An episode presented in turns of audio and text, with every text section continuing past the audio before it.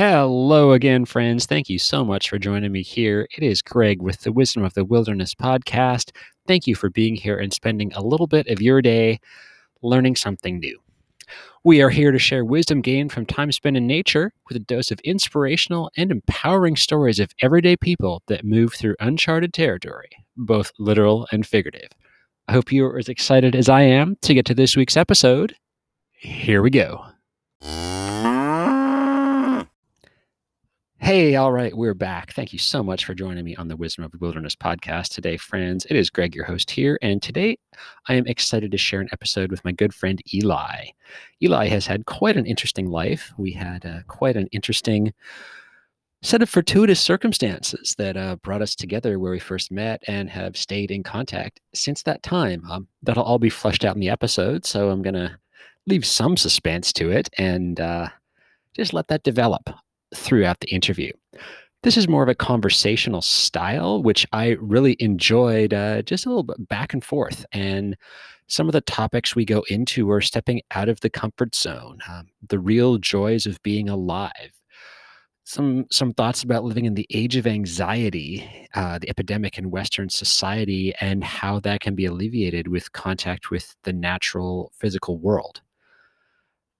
One of the key parts that stuck with me that we go into mm, towards the end of the of the discussion is uh, Eli brings up some great thoughts about our ancestors and how they were experts in speaking the language of landscapes, having a very intimate knowledge of place, the the animals, the birds, the insects, the vegetation, the the edibles, the medicinals, all of the the resources around us, and that's quite the stark contrast with you know the the modern technocratic society that we live in with all of you know the screens and the order on demand and everything else. So it, it's it's quite the balance and it's a very very interesting way of looking at knowledge and resources when you have and are around people who can build a fire in a minute or a couple minutes with materials that are out there who know where to find food know where to find water know how to navigate off trail it was a lot, a lot of fun to record this. Uh,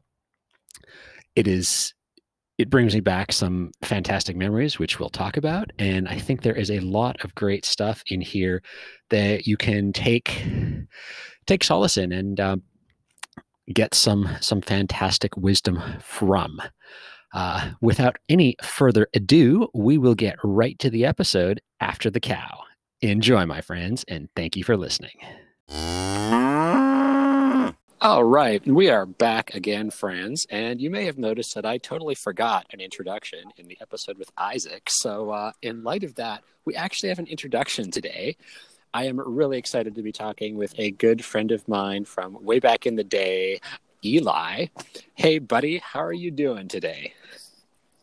Howdy. Oh, man. Uh, yeah, I'm good, Greg. How are you? I am fantastic, thank you. As we were just discussing, it is a beautiful sunny day on my part of the West Coast. I imagine down on your part of the West Coast. It's spectacular. Yeah. It is, yeah. So, uh, Eli, I know what you do. I know how we met, but uh, can you give us a little information on uh, where you are now, what you're doing, and uh, maybe we can talk a little bit about your journey through wilderness in any capacity?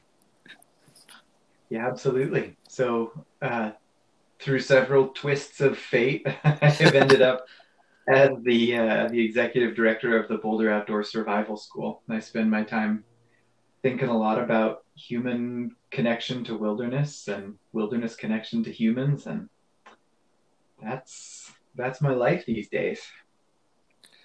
Wow, and yeah, that is a fantastic position. And I want to say, as an alumni and someone who's followed Boss for quite a while, thank you for all the work that you've done. It's been really cool to see the transitions that Boss has made into a nonprofit and uh, all the really cool course offerings and uh, new new merchandise offerings that Boss has this year. yeah, thank you, Greg. It, holy moly, quite a journey. But um, yeah, yeah, I'm really proud of what we what we're doing out there. Yeah. Can you tell us how you came to be the executive director of Boss? yeah. Gosh, well, how far back should I start? It's like uh, it's a could be a long story, but I uh,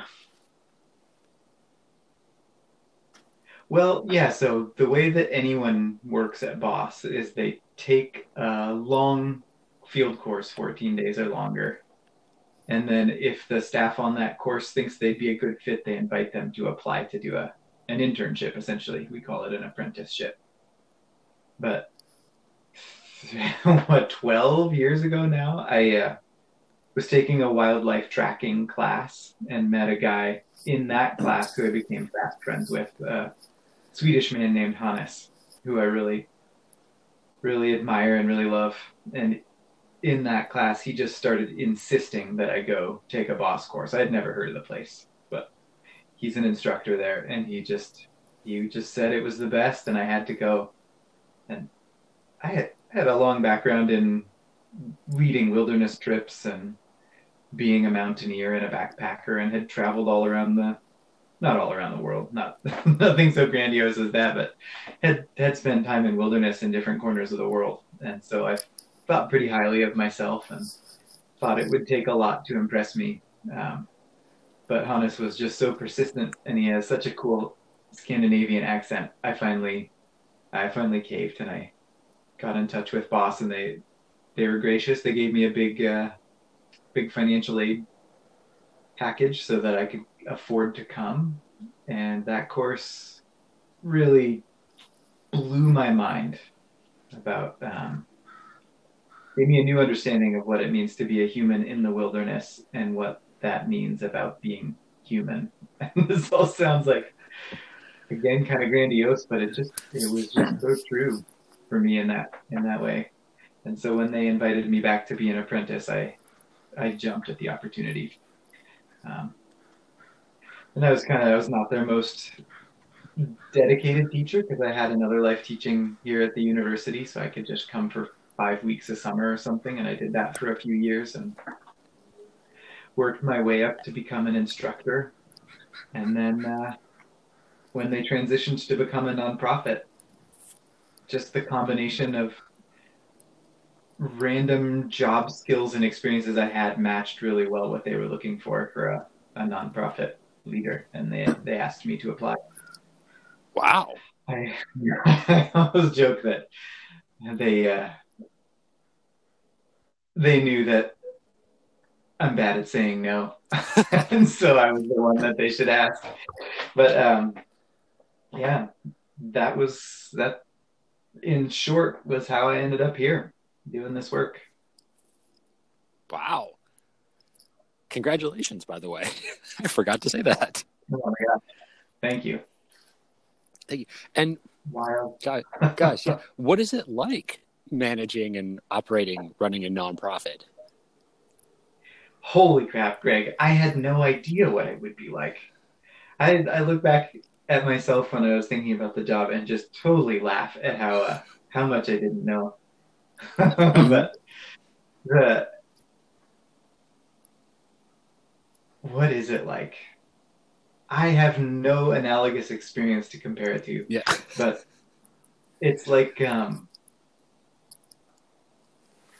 and also gosh, I would claim that uh, let me be the first to admit that I have no idea if anybody else who's a leader of a nonprofit has even close to a similar experience, but my experience has been like I feel like in in high school I learned to juggle three balls, and then in college I learned to juggle a fourth ball, and then in graduate school I could juggle five balls at once. I was like really highly trained, and then I became it. You know, I was like a seasoned university adjunct instructor. I was like juggling bowling pins and then I became executive director and they handed me a thousand balls and I was just like running around just like making lists of the lists that I had and trying to do a lot of things all at once. But on my on the funnest days I get to call and, and do interviews and talk with my friends and discuss like the nature of wilderness and what it means to be human and that's what I really love. Um, and then there's just like like with any job, there's a whole bunch of parts that you do because you have to, because it keeps the lights on. Um, so I think about insurance policies and think about marketing plans and think about pay rates and all the things that are less intuitive uh, and, and in my nature, but are just as important for the running of a business. Yeah, for sure.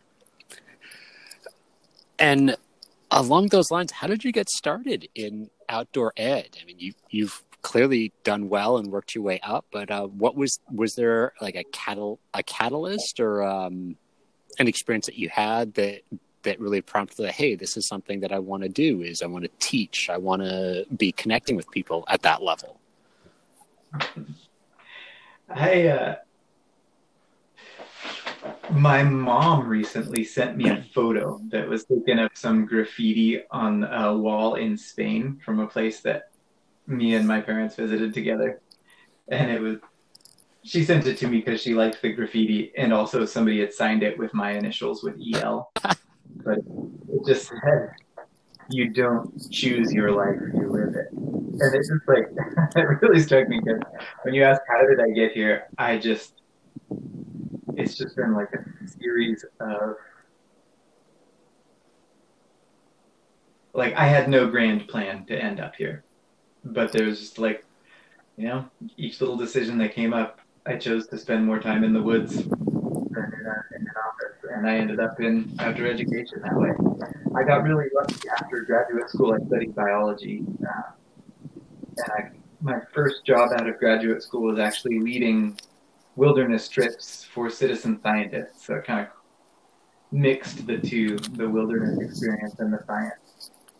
And through that, I got a lot of field experience.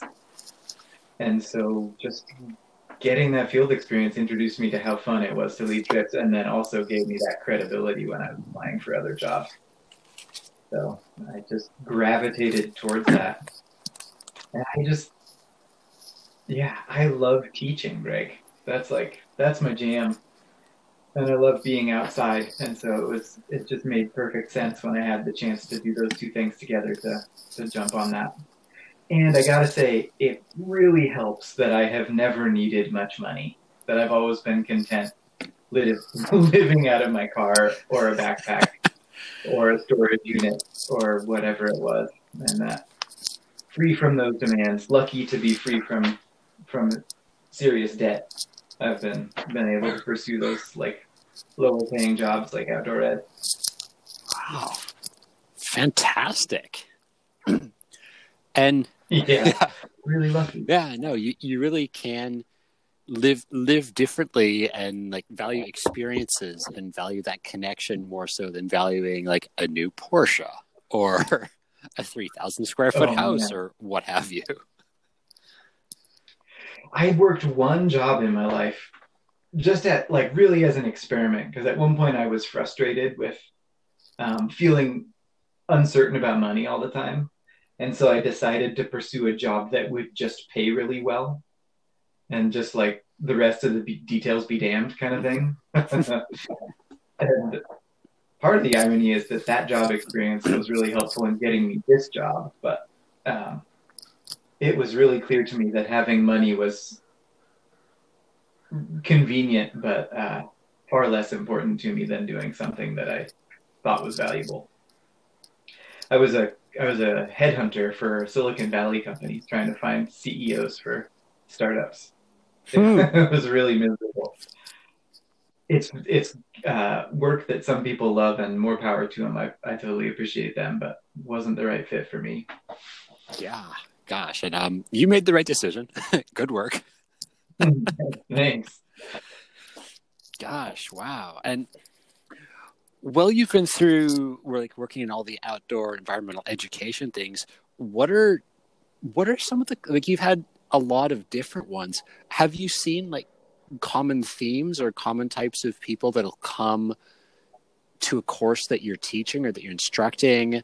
Um like sort of common backgrounds or common changes in people once that connection with with outdoors with wilderness is established? Or is that something that you facilitate? Gosh greg i am so curious about this you know like I've worked doing like really what I would I would consider like best practices modern environmental education that involves a lot of calculated um, calculated experiences. I think that the modern understanding of learning in the outdoors includes pushing people gently just a little bit past their comfort and having them feel a little bit uncomfortable and then bringing them back to comfort and doing like practical processing, kind of didactic processing, where we'll do a journal journaling journaling exercise and have a discussion that's pretty structured. And then I see that that has a really positive impact for students and people, and it's just like they love the wilderness experience and they do all the exercises and we do it all and they have a good time. And, and then I go to Boss and we take students out and we take them way beyond light years beyond their perceived limits and their perceived comfort. And we never bring them back. We just teach them to be comfortable out there instead. And there's intentionally uh, intentionally little structure around how to process that. I think it's really important in that context that we just make space for each student to process it on their own and support them in that. And I see people coming away from that with a really positive experience and feeling really great about it. And I, I so often wonder, like, we can be really careful and design these wilderness experiences, but maybe it's just, just the impact of humans living in the wilderness and facing and overcoming challenges. Like that's really what it's all about. And any structure we put on top of that is all well and good, but uh, maybe not necessary. And I find it fascinating. Back to like the question you mm-hmm. actually asked, like, what are people, what are people getting out of it, and what are, like, what are people seeking? Something I am so so interested in is exactly that question. I don't know. people come, I think, to Boss with the the program has a reputation for being very hard really, really challenging. And so that reputation, I think, is in people's minds when they choose to come do the program. So everybody has the knowledge that they're going to be undertaking something difficult. And the reason that they want to do that, I think every most people come with a reason they think they're doing it. But I think really people just find themselves drawn to it. And they I don't want to speak uh, this like I don't want to blow anybody's uh, reasoning off because this is exactly how I was when I came to the student. I thought I knew why I was going, but then afterwards I realized that that I had just been drawn to it, and there was some part of me that just needed that connection to wilderness in the deeper way that that program provides.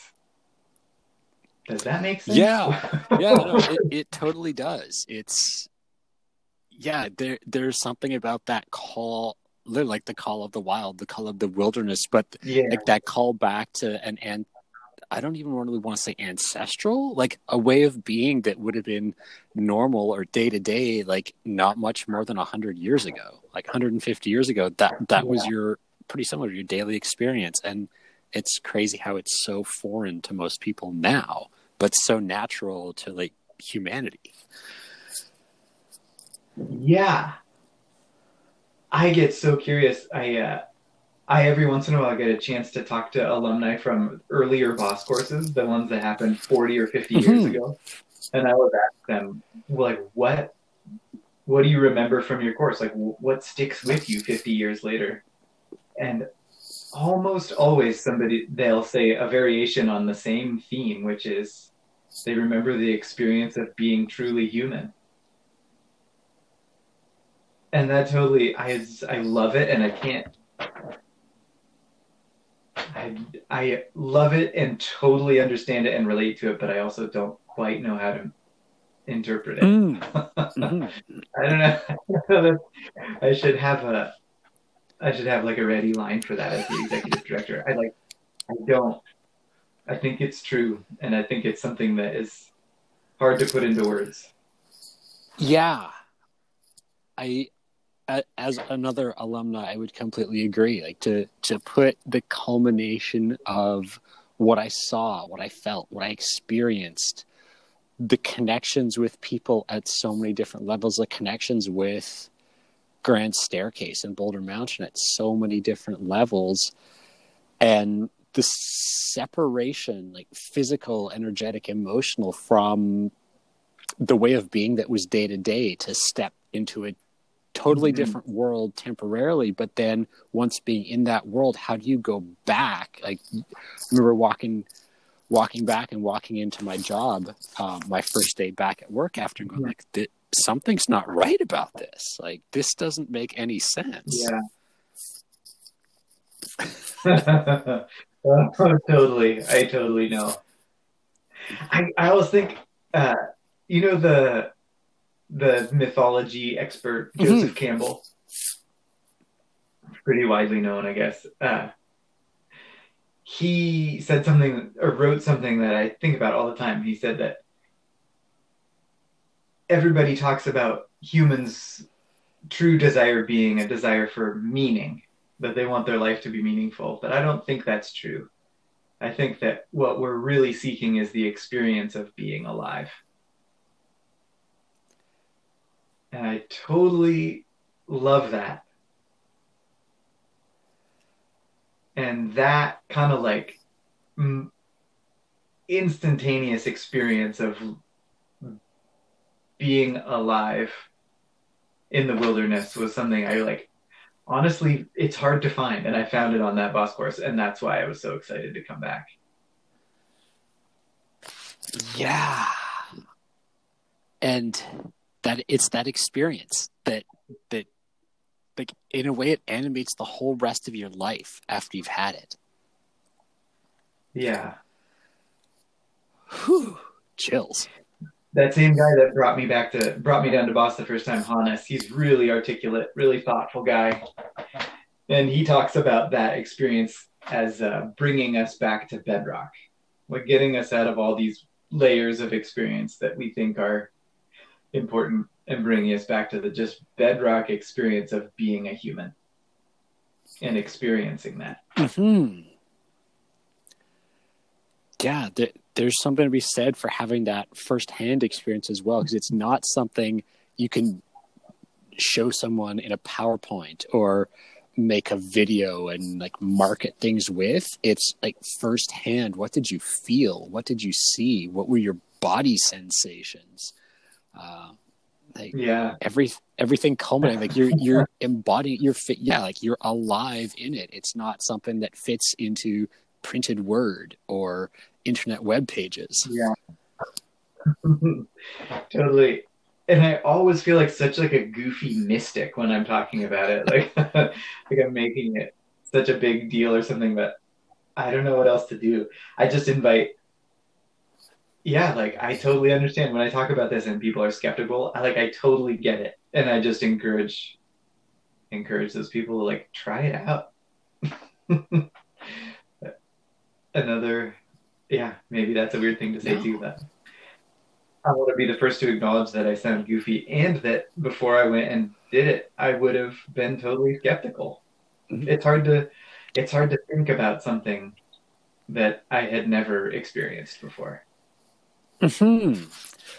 Was yeah, like when you decided to take it, like was it was it a draw to to take a boss course for you, or you know, I got I wanted to personally challenge myself or see if I could do it, or I want to go and learn these skills, or I want to go run around the bush, the desert in Utah in the middle of July. That sounds great. Um, was it any of those or totally different? Um, Hannes's recommendation?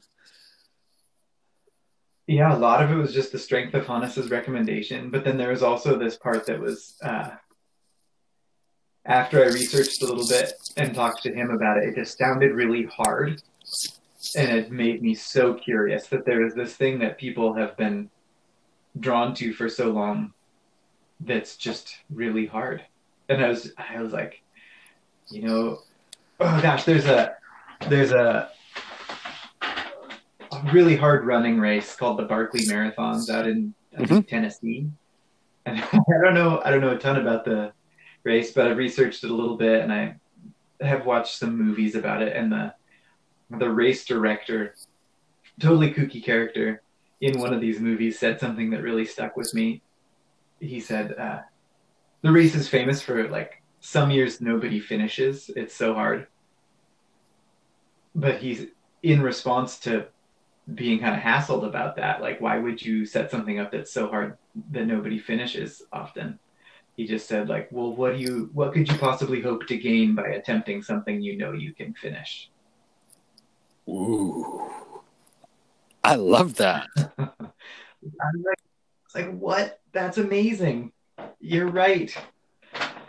And so there was that piece going down to boss. I was like, I don't know if I I get hungry if I don't eat for like two hours. Am I seriously going to do this experience that I know involves being hungry?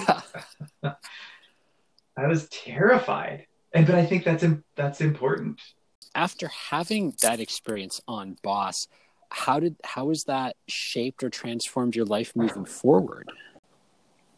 What a question, man! I love that question, and I have no idea how to answer it.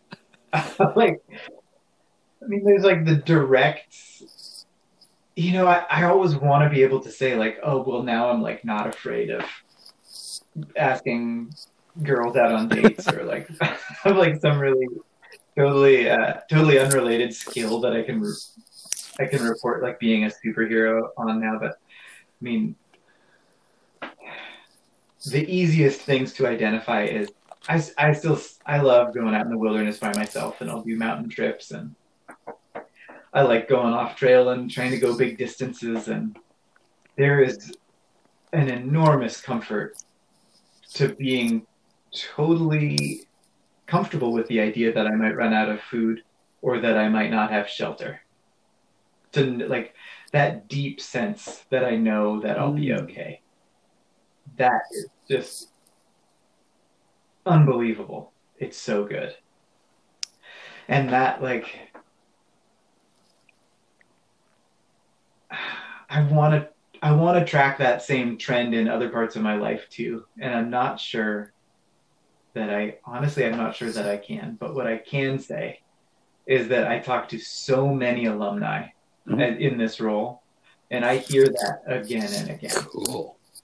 That people like when the when the mm-hmm. pandemic started, I chatted with a, a handful of people who were in like when it was really really blowing up in New York. I talked to two or three people in New York, just calling and chatting with alumni, checking on people who I had chatted with before. Um, and so many people reported they're like, well, you know, I just go back to my boss course. I go back to my priorities of survival. I think like, can I stay warm? Yeah, that's no problem. Am I gonna have water? Yeah. Okay, good. Well, I guess I'll be okay. I'm just gonna hunker down and see what happens. And to know that there's folks that have this like regardless of what's going on around them, that they have some kind of equipment inside of them that allows them to feel calm and be able to accept difficulty in a way. It just really is amazing to me. Mm-hmm. And inspirational too. It's all relevant to pretty much everything that happens the minute that you you walk off and hop totally. on the, the shuttle bus or get in your car. Did you did you track any differences in I did. yourself, Greg? Uh, great question. I did. That, in a way, it's similar to to what you shared. Um, my reasons for going, I guess, the biggest one would have been just to see if I could do it, and I didn't really have a lot of concerns going in. And I, I don't mean that to say like hey i'm some you know i'm insanely awesome at everything. I mean it that I, it was going to be an experience and some part of me had accepted it would be the experience. And whatever mm-hmm. was going to happen was going to happen. So, like, I did a little bit of prep. I don't recall ever feeling like anything was unsafe or I was ever in danger at any point during the course. And I remember like discussions about navigating and, and water and then food and things like that, like the never ending. What are you going to eat for dinner when we're done? um, but I don't, you know, it was just like, I'm here, I'm experiencing it. And it'll be okay. And that part has really stuck with me. Finishing that course really was a catalytic moment for me in my life where I went back to the office job that I had and it was like 2 days. I was like, "No, this this can't I I need to be outside." That that was the catalyst mm. for going to get the pieces of paper for first aid and the pieces of paper for outdoor stuff and and driving. And that led to a full career transition for me and a number of bouncing around living on not a lot of money but having the experience. And i would say like more of a focus on experiences and sharing things with people than on money or prestige tangible things you know showing off with a car or going out for a date to you know like the great steakhouse or the expensive restaurant it's been more like spending mm-hmm. time with people in whatever way that might happen god i went for a run this morning around the local lake i'm like there is like 45 herons on that bank right now. It's mating season for herons. I only see one by itself, and there's 45. Like, I can stop and appreciate that. And I still think back to some of the places that we were hiking and the viewpoints from the top of Boulder Mountain. Um, you know, hearing coyotes in the mm-hmm. middle of the night in the desert. I'm like, these are such primal and like ancestral, like deep soul connections with things, I still long to see the stars the way they light up. I'm like, it's, it's, mm. it really opened my awareness to other ways of being and opened my awareness to, I get, yeah, you'd say the value of mindset and the value of knowing for yourself and trying for yourself th- those have been like long-standing. I mean, in a in a way, it's a direct relation. Like I'm talking to you on this podcast because of how we met and because of that experience. Like, mm-hmm. hey, all right, I don't exactly know what I'm getting into. It sounds pretty. Well, I thought it sounded pretty cool. My coworkers thought I was going to die, but I thought it sounded pretty cool.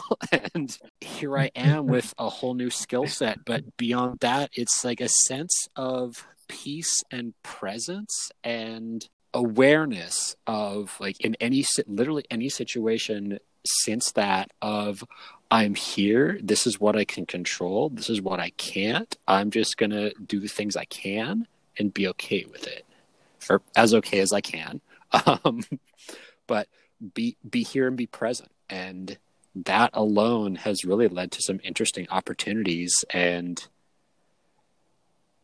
I would say, yeah, give given a reference point for the courage to take risks or the to look back and say, okay, this thing I'm trying to do looks pretty challenging, but hey, I did boss. It it's not it can't be that different. It, here's what you did here, you can do this. And then move forward with it. Something that comes up in conversation among instructors when I'm chatting with people is just like it's so easy to like watch movies, read books, to learn about this kind of thing um, mm-hmm. intellectually. But there's no substitute for experience. Like you can be the world's leading expert on survival psychology, but if you've never gone through an experience like that, yeah. it's just a, it's not there. And that's really beautiful because it's so I don't know. I, I keep coming back to that idea that this is just an innate human experience. And something that I love people realizing on every course is how deeply innately capable we all are by virtue of just being humans on the planet. That our bodies are like we're totally capable of going a few days without food. No big deal. It's uncomfortable, but you're fine. We can totally sleep out in the desert with no blanket, with no, you know, it's like it's okay. You it's uncomfortable, but you're fine. And having that that knowledge that discomfort isn't a survival threat is really cool. It is, and and it's one that I I take for that's something that that I take for granted that everyone has had that experience, and then I notice, oh, mm-hmm. yeah, okay, like, hey man, it's it's raining. You know, like, do, do you want to work inside for the day? Or I'm like, no, I can put on a jacket. I I'll dry off. It'll be okay. It's been that mindset piece. True. I my partner gets kind of annoyed with me because I I tend to there's like some part of me that this is I think this is more says something more about me than about the boss experience, but like I kind of like I kind of like that. Like I, I kind of like sleeping on the hard ground instead of on a big air mattress. There's something about sleeping in a pile of pine needles that is like oddly com- it's not comfortable, but it's comforting. Yeah. I'm going I'm going a little no. a little off track here, but I, I it's it, it is it's it's a it's a connection. I think it's a like a primal connection to our senses and the old ways of being because you know we're so or society is so mm-hmm. insulated from as you mentioned discomfort but you know you think of temperature like oh we're in temperature controlled houses get in temperature controlled cars temperature controlled offices on the back of that you never really encounter heat or cold. There's such a focus on like staying clean and keeping the germs away that you don't encounter dirt or you don't encounter sage. You don't encounter you know like cow mm. manure on the trail or figure out oh is that a deer or is that an elk? Like it's there's a removal from of a big chunk of society from like the natural environment around us. And you go out and experience and have an experience like that. And then you start to notice hey wow i'm or at least for me i'm more drawn to that. You know i am I'm, I'm currently sitting outside. Mm-hmm. it's getting dark. It's the temperatures definitely drop i could be sitting somewhere nice and warm and have a nice warm beverage but I'm not uncomfortable. It's just a different way of being, but I can feel that sense of aliveness like my hand is cold holding the microphone here. My feet are cold because they're on the dirt. But mm-hmm. it's something I can choose to do because I know I'm going to feel better from it. But I can't say that I wouldn't have known that had I not tried it. I uh, I love mm-hmm. being warm. I just like love it, and I love being really full after a good meal, and also um, I also just recognize that I love it so much more when it's not a given. And this is something like my first day back after a course out in the field, at like a cold fall course when I've been cold a lot. That first hot shower is just like the most magical mm. thing I've ever experienced. and it's like uh, that the joy in feeling that is really awesome. no, I don't know where I'm going with this. I'm not suggesting people like deprive themselves so that so that the things they do get feel better, but I do think that some of the ex- like the real like joy of being alive is lost when we always have everything we want. And uh, I think you shared that story so I could elaborate, which something that I know I shared on my old blog, but I think it got deleted. So I'm, I'm going to share this. We were on the mm-hmm. same boss course. It was amazing. And do you remember after the course we met up at that restaurant? The experience of my life that I think about most of the days since then is uh, so anybody who's out there listening, we did our boss course and uh, we finished and we happened to go down and be at the same restaurant at the same time in this little town of Boulder, Utah. And uh, there was a bathroom and we had been living outdoors for two weeks.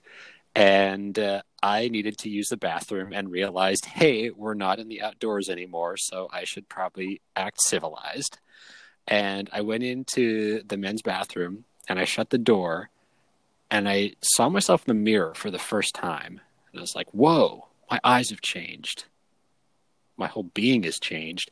And I looked at the faucet and I turned the tap and water came out of the tap. Hot, and then the other tap had hot water. And I turned it on and I just looked at it and I put my hand under it. I was like, there's hot water coming out of this tap. It had been the entire length of the course, more than the day of the course, because I didn't stop when we were driving out there to to get there. I was like, I haven't seen hot water come out of a tap for two weeks. What a magical experience. The only hot water that I've seen was for the dinner we were cooking. Wow, hot water comes from taps. that is something that I don't take for granted anymore because I know the amount of time and effort that goes into building a fire with sticks so you can heat up your giant number 10 can to have a hot meal. Yeah. I love that.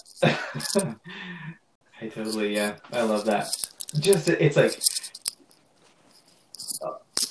we like take all these things for granted that there's like running water and temperature control and food available to us really easily. And that's like, that stuff is awesome. I would like never argue ever that that should be taken away. but coming back from a, a trip where none of those things are a given, like mm-hmm. cold a lot, getting finding water is difficult, and treating water takes time and effort. There's often not food, so I spend a lot of time hungry, and then I'll, I'll like go to go to the Birch Hill Grill, and it's like, so I just give this little square of plastic to this nice person, and then they bring me a meal. That's like, and I just I must look like a total lunatic because I just find it the whole situation yeah. to be so hilarious and great. Like, wow, there's ice in my water. yeah, yeah. You really appreciate the small things after spending time, any amount of time in the wilderness, off off trail, uh, sleeping in the pine needles, and mm. I mean, I'm a huge advocate of everybody going out to try this so that we can remember hey yeah this is all of the things that we have this is all of these magical inventions like that piece of plastic that that hot water tank heating stuff up that's that makes it totally worthwhile. Or it's great but it's it's different in a different way. Yeah.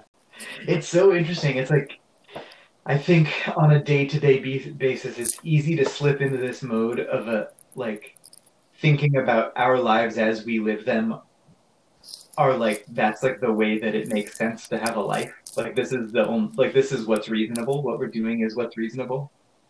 And then like any deviation from this norm is crazy. And to be so far outside of that and see that it's just like that's just what we're doing, but it's like so far from the only option. Mm-hmm. Mm-hmm. That's cool. Yeah.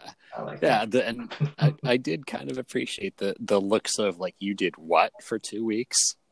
You that that was your quote air quote vacation. I'm like, yeah, and if I would be back out there tomorrow, how do I get back out there tomorrow? Somebody take me back out there. the one that people always hassled me was like, you paid how much for somebody to take you into the desert and not give you food? well, okay. Yeah. I did. But on that note, it's so worthwhile because I can't remember the quote. Travel is travel is the only thing that you come back from richer, or you know, something along those lines. But it truly was an experience that has shaped so much of my all of my life since then, in a way. But shaped so many things from perception to worldview to ideas of my own limits to comfort and discomfort and knowing knowing what you can get by with and uh, what is it? No more carry less? Like that's that's huge. That's a huge lesson. And to be able to learn that in such a magical place but then to carry it forward to other people who are out there and whether or not they choose to go like it's an energy that i carry. It's energy you carry. Any other alumni carries it. But it is that calm sense of like okay this is yeah i'm in whatever situation i am but uh, i'm here. We're going to do what we can. Not going to be the end of the world. We'll we'll stay calm and we'll figure it out. And and that's been useful valuable. Something yeah something you said earlier really stuck with me about um, kind of realizing that you have less control than you think you do on a daily basis. And I think that I certainly, I think, I think it's a cultural thing to some degree, but I certainly have this like subconscious belief that I have total control over my life and surroundings and that it's all about my decisions and what I choose. And I love that. I love that reminder of being out in a really big landscape with big weather just as makes it pretty clear that I don't have total control. And that I just got to do the best I can with what I have. And that that can be like incredibly gratifying. Yeah.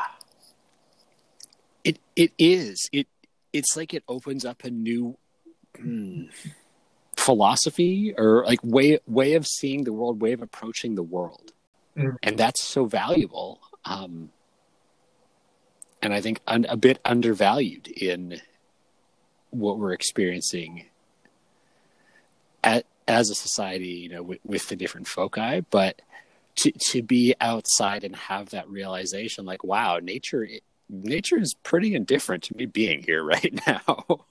What a relief! How great is that?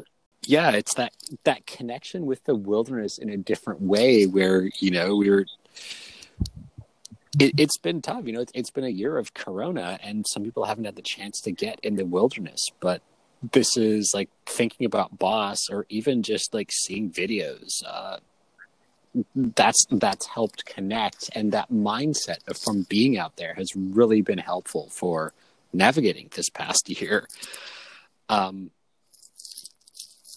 Mm-hmm.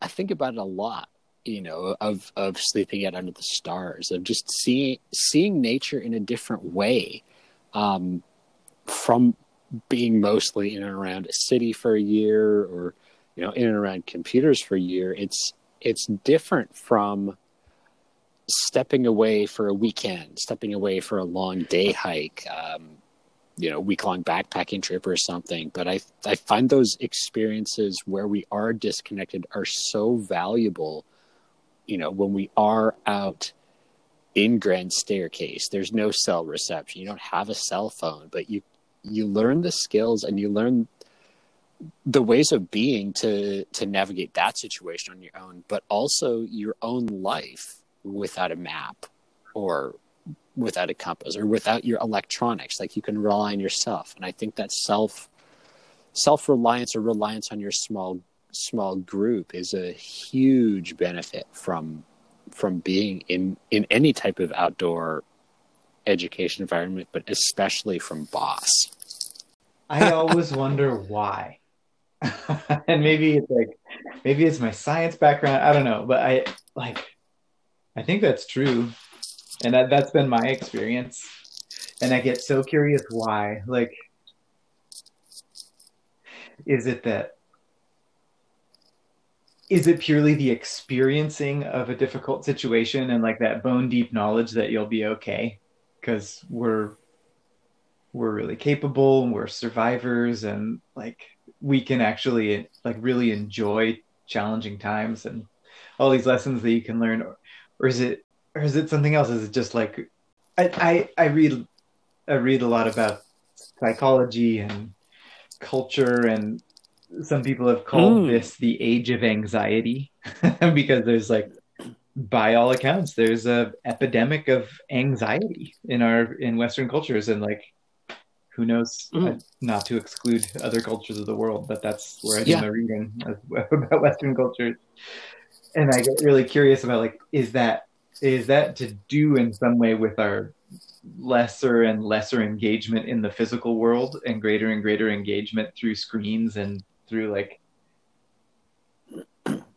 just trying to be really cerebral about everything. And so when we take ourselves out and engage really physically in the world is that just no matter what oh, is that for sure.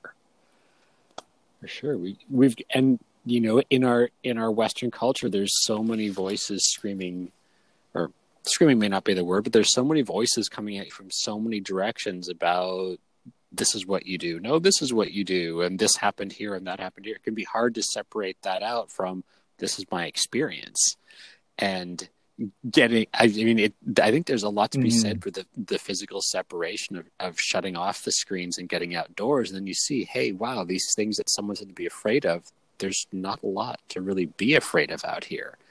You you can prepare and and be ready and work with what is. Um, but yeah, it, that's a good question. Yeah. Wow. You just reminded me of something that one of our most Mm-hmm. seasoned instructors says on course. I've been really lucky to go out with her on several courses and something well, she's got all these great sayings. She's been teaching at Boss for 20 years and is really thoughtful and articulate, but one thing she says is we in our culture we often mistake material resources for Mm. personal resources the way you get personal resources is by having a lot of experiences that are hard Yeah. and i forget the other No, thing that, that- i was going to say but that that one's that good. one really strikes me yeah, th- there's another one that I've heard too. Like you, you don't just get good decision making or good experience. Like your your good decision making comes from sometimes quote bad decision making or learning decision making, and Yeah. yeah, there's a lot to be said for that. That that Yeah. really is true. Like having hard experiences and learning from challenges, I would argue, is the best way to learn because you you see what happens each way. It's not a this is you know this keeps you safe, this keeps you secure. It's like oh that happened, okay, that could happen if you go off the map. You knowing that there's some consequences to it and experiencing them a little bit ultimately gives you greater freedom. yeah it's true Wow, yeah, yeah, that is a fantastic instructor, by the way. I feel privileged and uh, grateful to have had a brief conversation with that person. oh awesome i didn't really Uh, have not you been able to just that one time. with her recently, was or like, was wow, this person has a lot of knowledge, and I listened to a podcast that uh, that person was on, and uh, wow, wow, there's a lot. yeah Yeah, I was like, must figure out a way really to be on a course or reconnect. yeah yeah, yeah really gosh, great. wow. Um, it's a little bit, a little of a slight tangent, but um, the the environments that that you've worked in and around, has there been a learning curve for you in being uh, on the West Coast or in the Pacific Northwest environment, and then moving over to the the sagebrush, the the steppe, the desert of of Boulder as you're teaching? Um, has that been any type of learning curve or transition? Oh my god, it's huge. So I I think of like again, I only have my own experience to to go off of here, so take it with a grain of salt. But I kind of think of it in my experience like each each landscape has a language, and I grew up in the Pacific Northwest and spent a lot of time in the woods and the mountains here, and so had some kind of basic fluency in how this how this landscape is put together and what to expect where and took for granted that well, I was about to say took for granted that I knew where to find water. The answer to that around here is basically everywhere. That understanding of like, oh well, you know, I'm on the west slope of the Cascades. I know that I can if I get totally lost, I can just go downhill until I get to a city. and that won't be too long because everything is just cities all along the coast and there's you, there's kind of landscape level stuff and like I can always go to a high point and spot a volcano and navigate like orient myself off of the volcano and that is just kind of a given around here and the givens in the desert landscape are just totally different and I felt I was it just made me totally laugh at how disoriented I could be and how I didn't Mm. know which way to go when I felt lost. I didn't know which way would end up in like a a cliff or a canyon or a huge sand bed in every direction or like I didn't have an intuitive wa- sense of where the water would be and that took a lot of learning. And I don't say I would never claim to be fluent in that landscape, but I've got a I'm like Yeah. conversational maybe.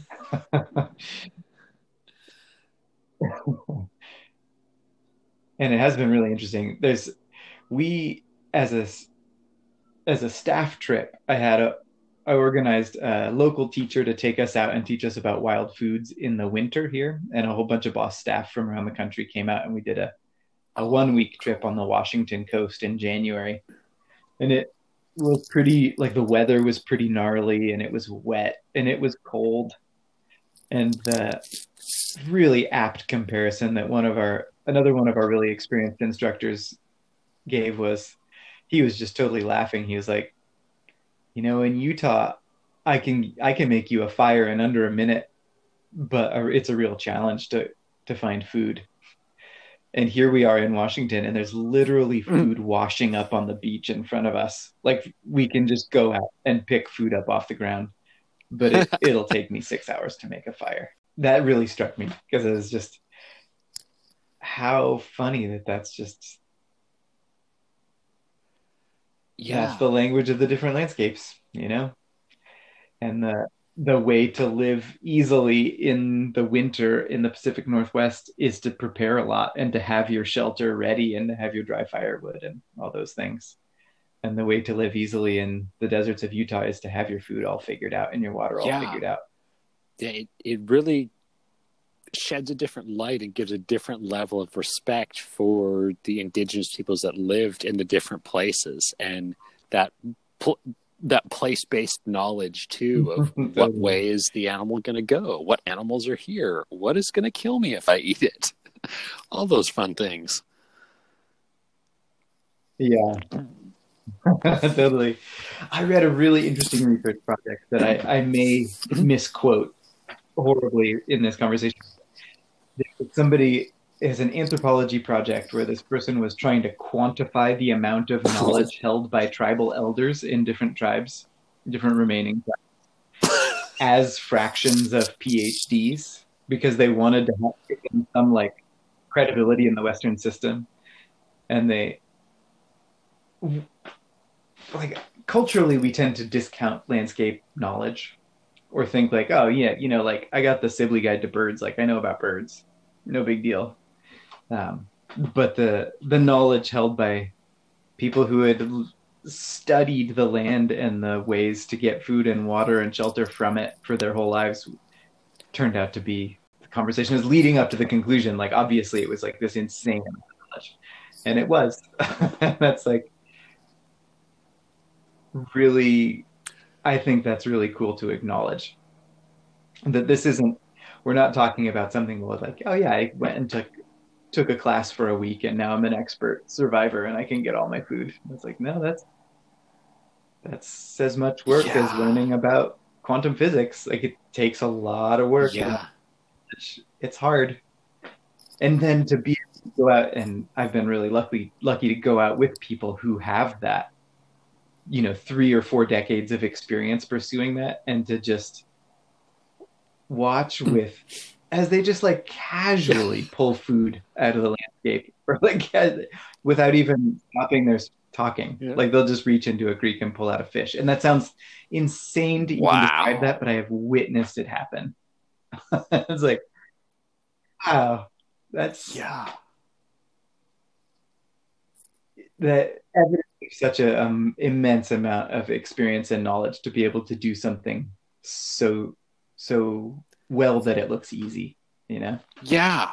Yeah it's all that the language like the the actual languages you know the, the spoken ones but also those unwritten ones of the way the animals move when you know this is the moon that means this this is the little bud coming up that means over here is going to be that. Like there's there's so much that wasn't written down that was passed on generation to generation and I hope it can be kept alive and passed on to to future stewards in any capacity yeah. because like it's so valuable and useful and cool.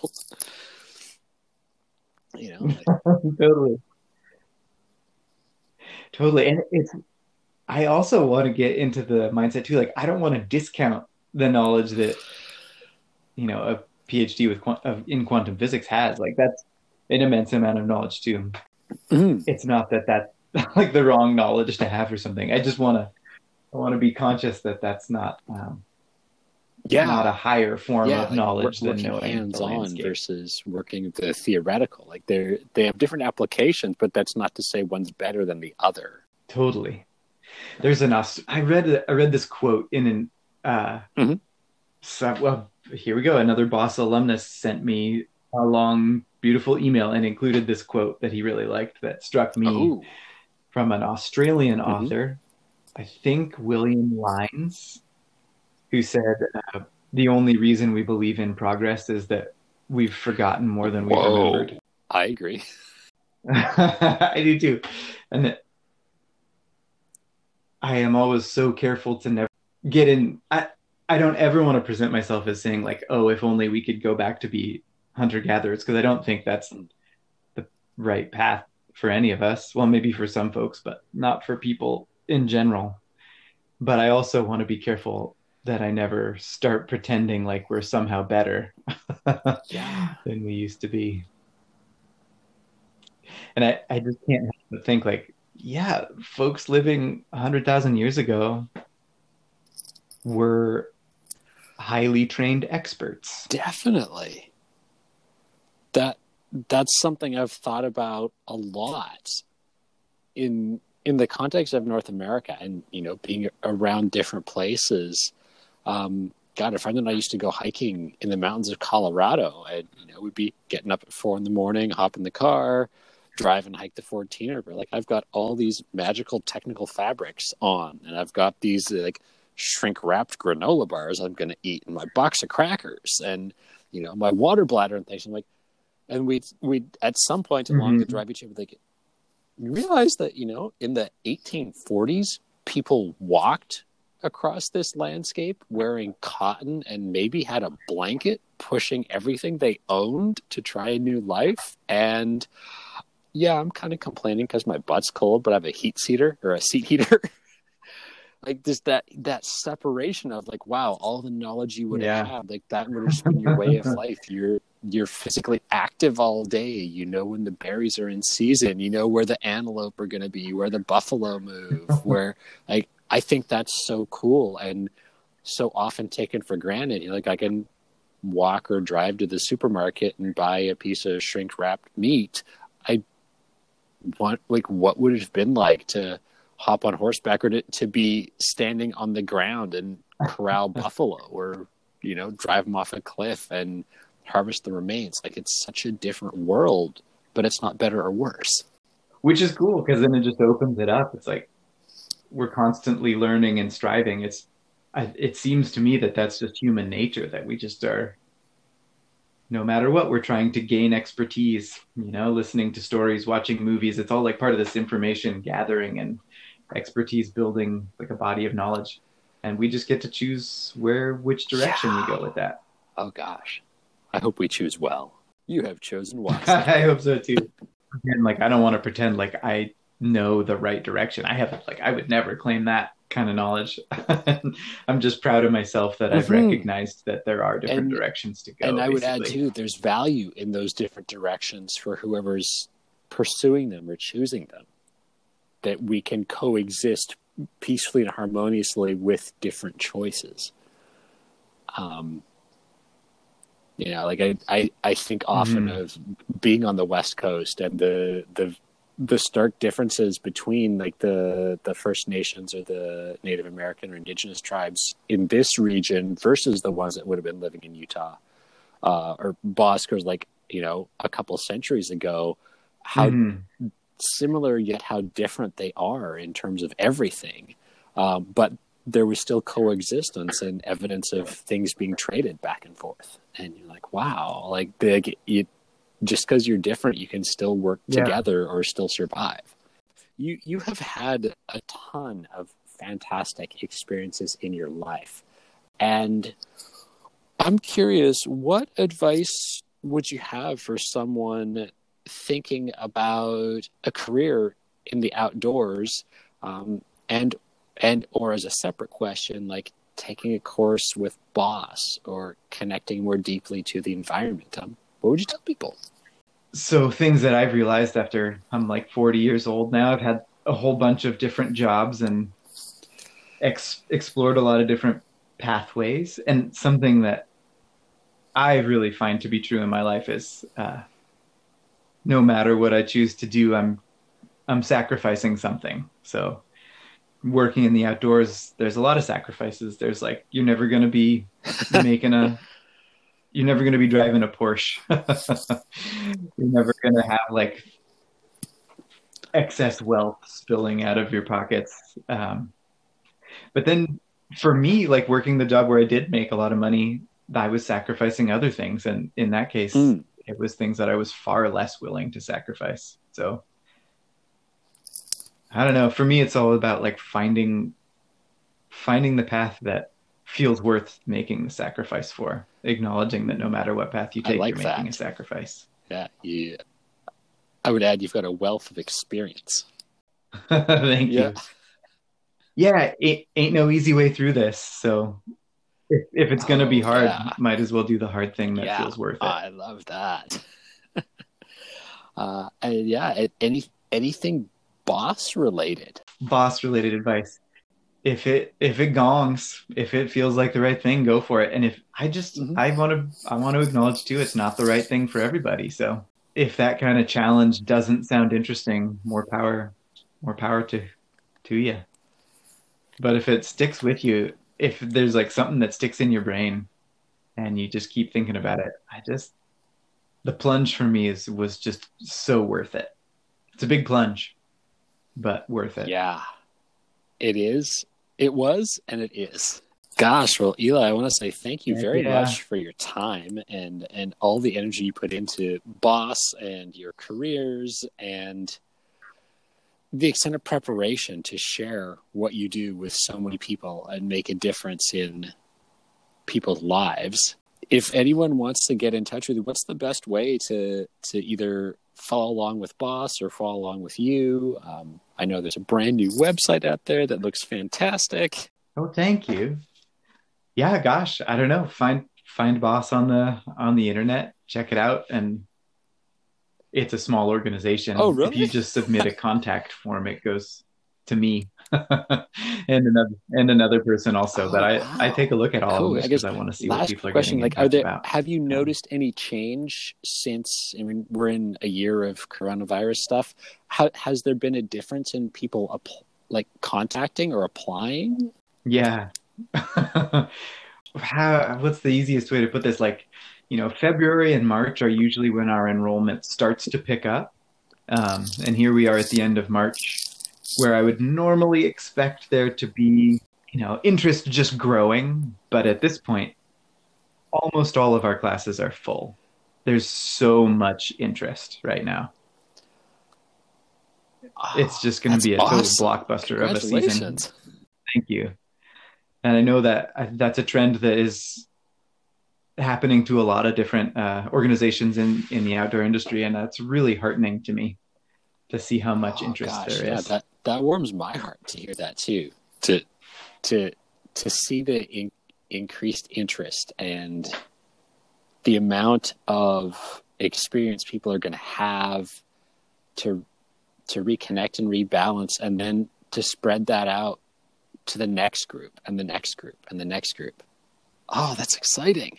Yeah, it's really great. Well, thank you so much for your time. I really appreciate this, and I am so excited to get together and have a beer when we can. Alrighty then, that is the end of today's episode. Thank you very much for joining me, friends. I appreciate you spending part of your day with me.